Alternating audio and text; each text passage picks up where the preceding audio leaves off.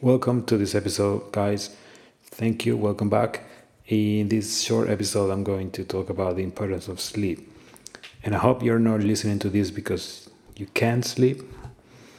And if the things that I'm going to say help you to get a better good night's sleep and actually fall asleep, then that would be great. Stay tuned. For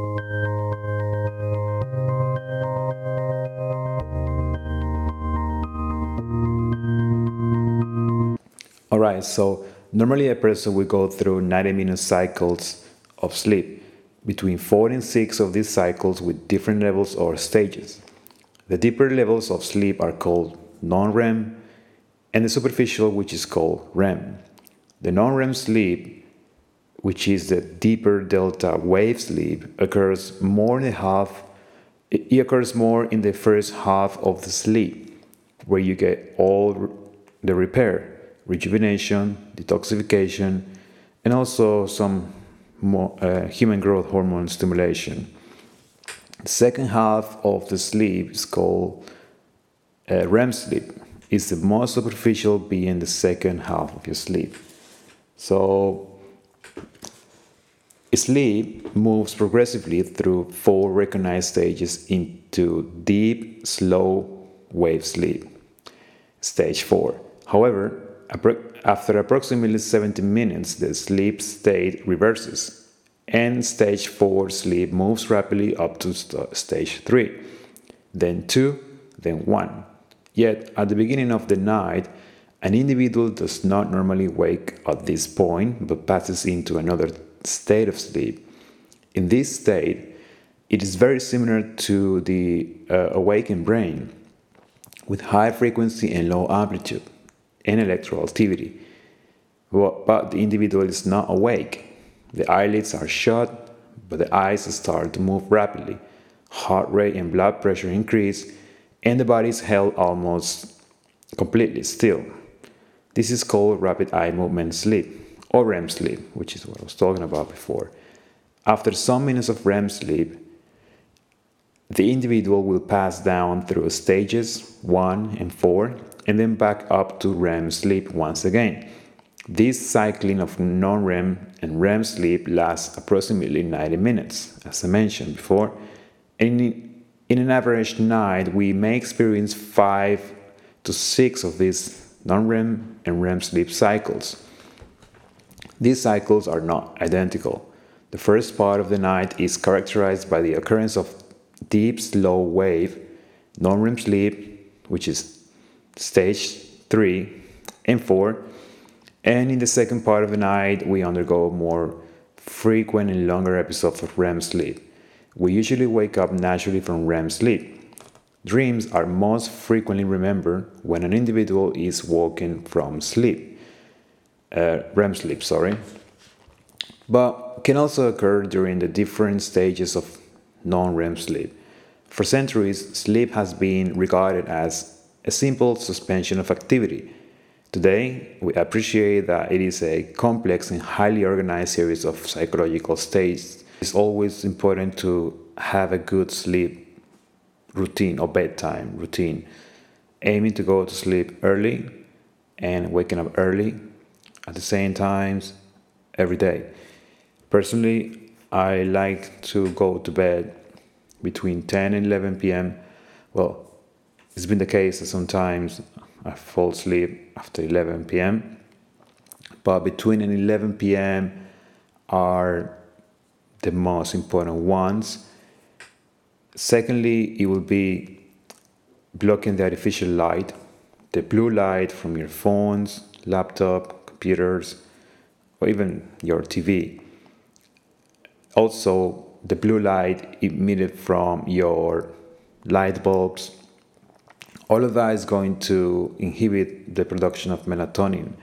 So, melatonin is the hormone that causes us to sleep and starts to be released naturally around 8 to 9 p.m. and then it peaks between 2 and 4 a.m. When we are exposed by the blue light from our devices, uh, melatonin is going to be delayed, which is why some people when they go to bed they can't fall asleep. Their mind is overactive. Active. They can't stop thinking. But I'm going to tell you tips on what to do about that. So you can block the artificial light by wearing blue light blocking glasses, which I personally do. You could get some red light bulbs, just, which is going to meet only red light and not the uh, excessive blue light from light bulbs.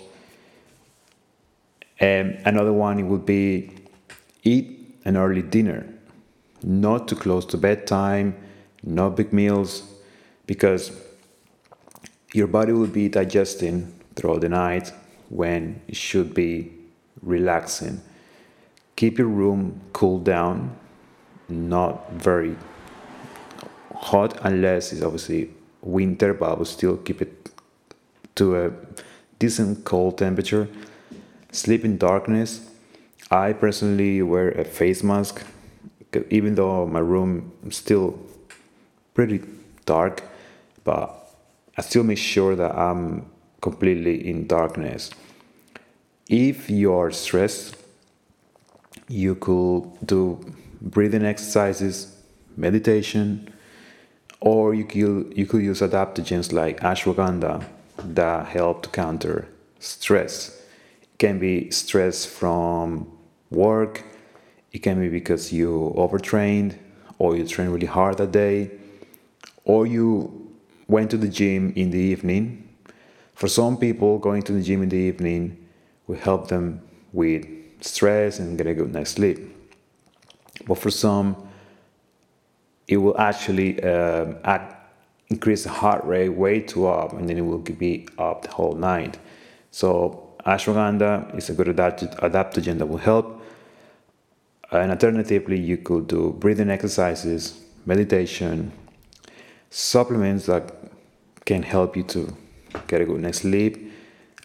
Uh, I do not recommend taking melatonin, even if in if it's in small doses, because it's going to inhibit your body from producing its own melatonin. It's going to create independency later on. So I wouldn't recommend it. Uh, vitamin B1 is a vitamin that can help you to calm down and relax.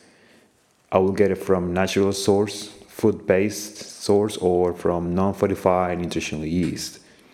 Magnesium, especially magnesium bisglycinate, which means it contains glycine, uh, it can help you to relax and get a good night's sleep. Magnesium has many other functions in the body but in this case, it can help you to relax. You could also take an amino acid called glycine, which helps to relax as well. It has other functions, but it also reduces core uh, core temperature, so it can help you to chill down and get a good night's sleep. Um, personally, I try to get a early dinner. I try not to be on my phone, even though I'm wearing the blue light blocking glasses. I try to read before I go to bed.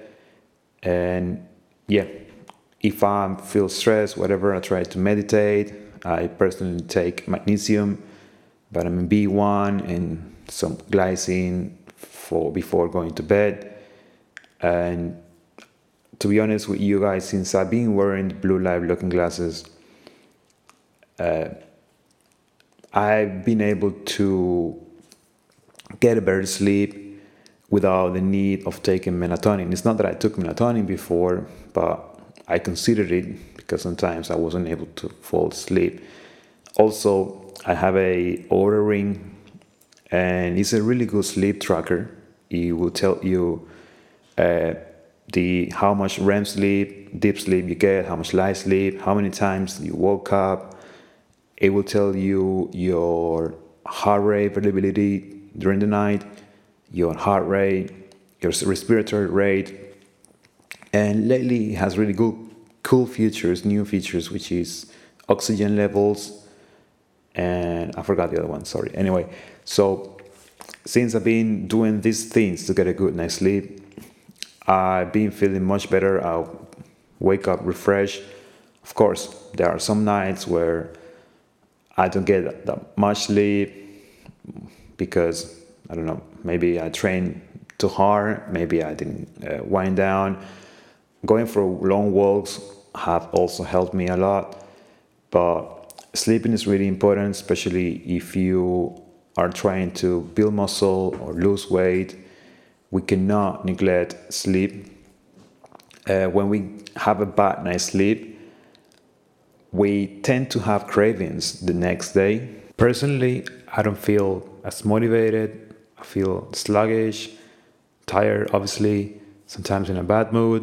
I'm sure, like most people, can relate to this. But I feel like just drinking coffee or being over caffeinated throughout the day just to try to get a quick fix for your bad night's sleep is not ideal.